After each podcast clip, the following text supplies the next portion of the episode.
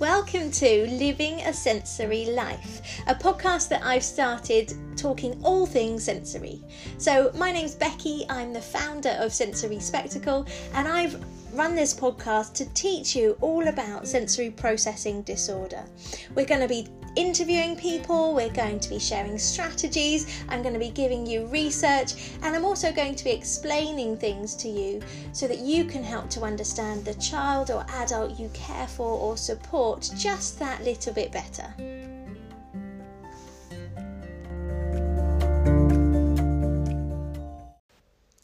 So, I wanted to talk this week about difficulties some people with sensory processing disorder may have with washing their hands.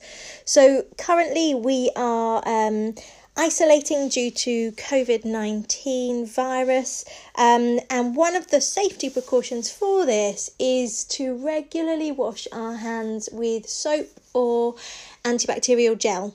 now, for many people with sensory processing difficulties, we know that washing their hands can be overwhelming. I know someone in the past has described to me that water feels like pins on their skin, so something that's like stabbing into their skin. Then the soap feels foamy and um, bubbly and very difficult to then get off their hands, which they then have to use more water, which feels spiky. Um, and then drying their hands on a towel feels like sandpaper. So, if you know someone who is extremely sensitive to tactile input, it can be really difficult for them to be able to wash their hands. So, we've got the tactile experience of the water, the soap, or whatever we're using, as well as how we dry our hands. So, I wanted to share a little bit more knowledge as to why this might be, but also ways that we can then start to support people a little bit better. So, we wash our hands regularly throughout the day. However, currently there's slightly more pressure added to how often we wash our hands to help prevent this virus spreading. And so, when we have an added element of stress or pressure, we may feel a certain sensory experience may be overwhelming due to the stress added onto that.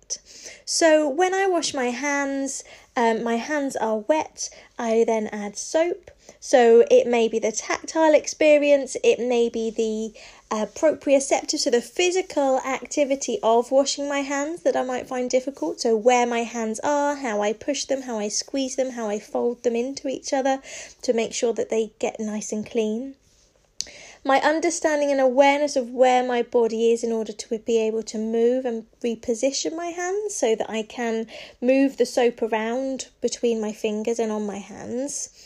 Um, so tactile proprioceptive, it can also be smell, so it may be the smell of the soap. Um, it might be that they prefer something that's more natural, or it might be that you can use a smell that's slightly more motivating to them. Now, for other people, it may be the visual element. So, when we wash our hands and there's bubbles created, we know that those bubbles are adding extra visual input, which can again be overwhelming for some people. So, if they're hypersensitive to visual information, other things that um, we know is that we tend to wash our hands in the bathroom, and when we're in the bathroom, that environment tends to have lots of reflective surfaces. So it might be a shiny surface, there might be glass, there may be lighting overhead that's then reflective. So this can be painful for some people who are sensitive, hypersensitive to visual information as well. And so washing their hands they might physically find difficult because of the them feeling overwhelmed with the way that they're seeing the things around them. So it might be a reflection from the tap or a reflection from a mirror, and that can be disorientating or confusing. And then for other people, it may be the physical pain. So it might be a really, really intense light. And um, we, we can have halogen lights in bathrooms. And like I said, these can reflect off surfaces, which can then essentially create a bigger, more intense visual input. So, tactile, proprioception, smell, visual, all big ones that play a role in us washing our hands. Now, you and I in our day to day lives don't think about all of those um, tiny sensory aspects that are related to certain activities. However, when we're supporting someone with a sensory processing difficulty, it's really important that we do consider them. So, first of all, we need to understand and recognize someone's overriding sensory needs. And if you've been on any of my workshops, you'll know what I mean by that, and you'll be able to work that out for yourselves because you've had the training. So, you'll be able to observe their sensory characteristics, identify which sensory systems that can relate to, what that means in regards to their sensory processing. So, do they have modulation difficulties, discrimination difficulties, motor based difficulties? Are they seeking avoiding as part of that modulation difficulty? Um, which sensory system does it relate to? And that will then help us to recognize for that particular person what their specific sensory needs are. So, just like all other sensory characteristics, washing our hands, we can't just presume that it's the tactile experience that someone might find difficult. We also have to consider the body awareness, so the how aware are they of that where their body is? Are they able to close their eyes and touch their nose? Are they able to reach out for a cup and close their eyes and, and then pour it in into their mouth and drink from the cup without needing to see what their arm, what their hand is doing? Would they be able to reach into your bag and pick out your keys without looking for your keys?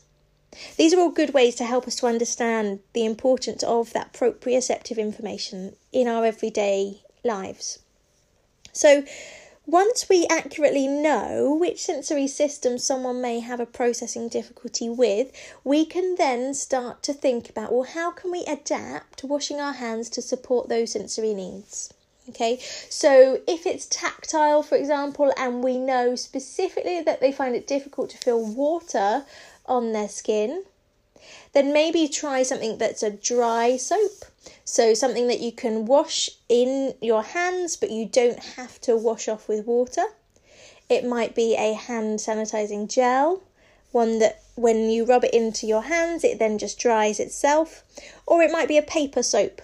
And so it's a thin sheet of paper that you just rub between your hands, and again, it disintegrates in your hands. So, those are some ways that we can support some tactile diff- difficulties, but that's specifically with water. If it's tactile difficulties with the soap, try different types of soap. Try a bar of soap, try um, squidgy soap so that then foams up, but also try soap that doesn't foam. So, you can buy non foaming soap. Um, and this may be something that is really supportive. Like I mentioned, it could be that visual element which can be overwhelming. So, tactile adaptations for water as well as soap. The other tactile experience you need to consider is how do they dry their hands. So, if you've tried a soap that doesn't need your hands to be dried, then perfect. However, if you're using soap and water, and that's what we've been advised, that's the best way for us to keep our hands clean as with soap and water.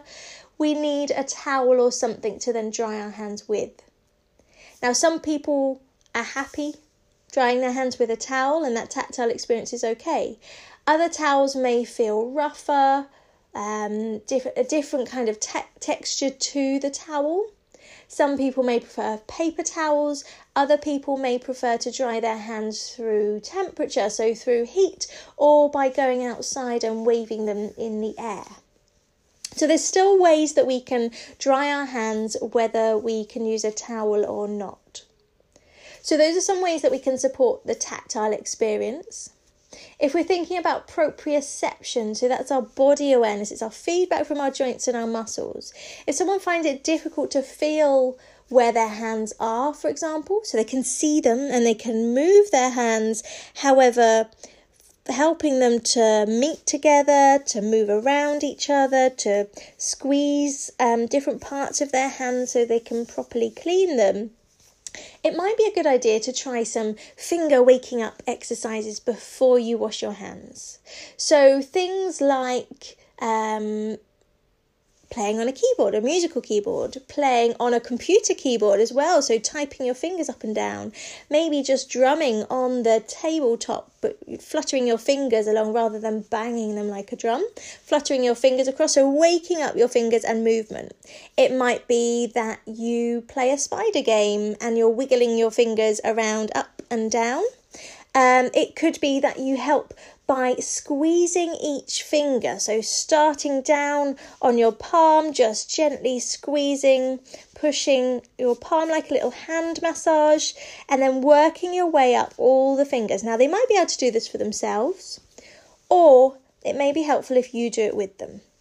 So, just gently squeezing from the bottom of the finger to the top, just run along all of the fingers and that can be a really quick way to wake up someone's fingers. Then, when they squeeze the soap on their hands or they use the bar of soap, they are more aware, they've woken up where their fingers are, so they're more aware of where that part of their body is, so then they can wash their hands and they can feel where their fingers are, where their palm is, so that they can properly keep their hands clean. So that's some tactile ways. Proprioception, try waking up those fingers before you wash your hands. Um, visual, I mentioned try try soap that doesn't um, foam. So for people who are hypersensitive to all of that complexity from from foaming bubbles um, and the reflections that it might have try soap that doesn't foam um, otherwise if it's the environment and the the intense visual input from the mirrors or the lighting try washing your hands in different environments different rooms so the kitchen may be better or you might be able to find a bucket and use a bucket in a different room so we don't have to wash our hands in the bathroom. If it is that we know someone is hypersensitive to visual information and it's those bright lights that might cause a physical pain, take it out of that environment and you do it in a different environment. And the other um, sensory aspect I mentioned was smell. So, like I said, try natural smells, so soaps that smell of natural ingredients. Um, otherwise, try scent free soaps um, of different consistencies. You can get bars, you can get um, liquid soap, whatever it might be. Try a scent that um, is more calming, more natural, more neutral for that person, what they find um, more pleasant. And that will vary from person to person. So a smell that you like may be very different to the person the smell that the person you support likes. Okay, so maybe bring some home, ask them to smell them, ask them to choose. Otherwise, you can think about if they're old enough, can they chew chewing gum while they're washing their hands? That can then help to override the external scent. Um, can they suck on something um, fruity um, just to help them with the other smell element? Um, we have to be really careful with our sense of smell because we know that it's processed in a different part of our brain, which is where we also process emotions. So, if we have a negative experience to um, soap, for example, because of the smell, then it may well be that person ha- then associates a negative experience to washing their hands, which can then mean it can become really difficult to um, encourage this regularly throughout their day. So try as many ways as possible that you can introduce um, smells in a positive way. Now, some other ways that you can um, incorporate hand washing into your daily routine is, like I mentioned earlier, buckets, having different activities um, associated with you know, water or with cloths. You can dampen a cloth with soap and just rub that between your hands and your fingers. It doesn't have to be the traditional washing our hands. Now, we do need to make sure that we scrub our hands properly. Um, so, there's guidance for that on the NHS website or on your um, local health site. Um, whichever country you're in. So do make sure you have a look at that. But otherwise, I wanted to post this video because when we're um, thinking about supporting sensory needs, it's really, really important that we do uh, relate this back to the person that we're supporting. Now, I know I mentioned um, recording this video. I'm not recording a video, this is a podcast.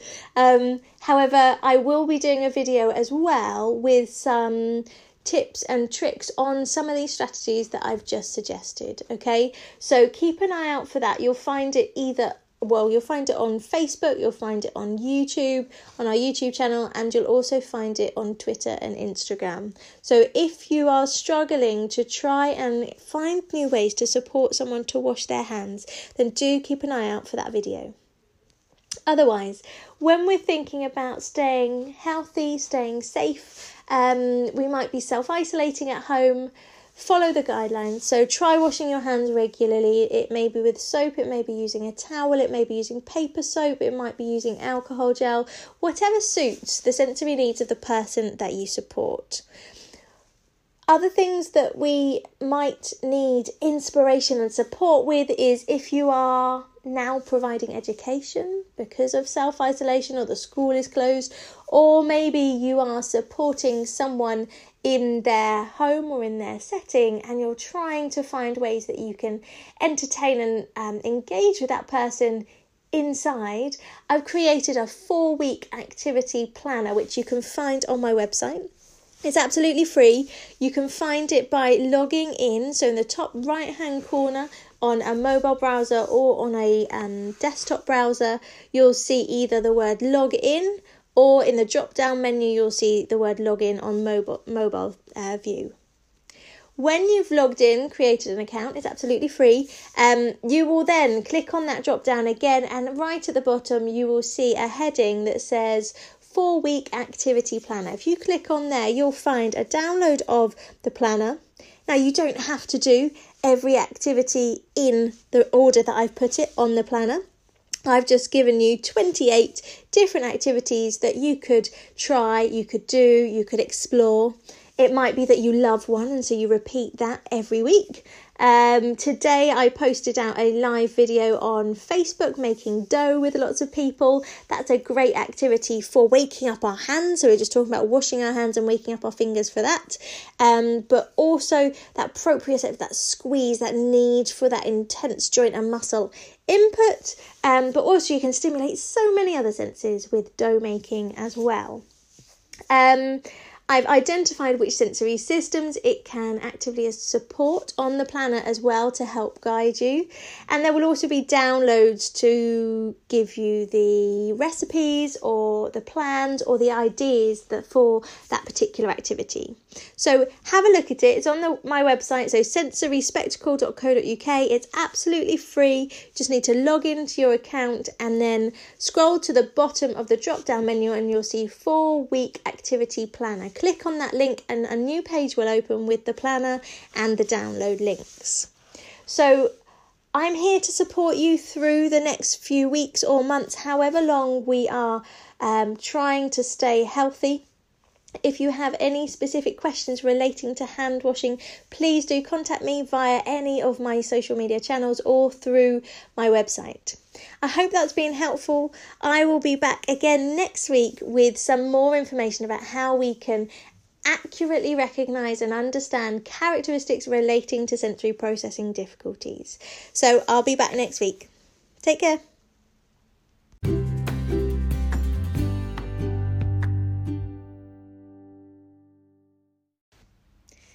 This podcast was brought to you by Sensory Spectacle.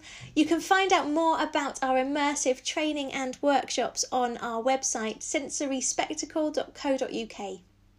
We educate about and create awareness of sensory processing disorder internationally. We travel the world helping parents and professionals to understand specific characteristics relating to sensory processing needs.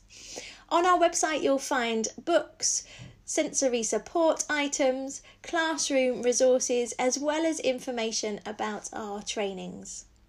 If you have any questions, please do get in touch. We love to hear from you. But otherwise, thanks for listening.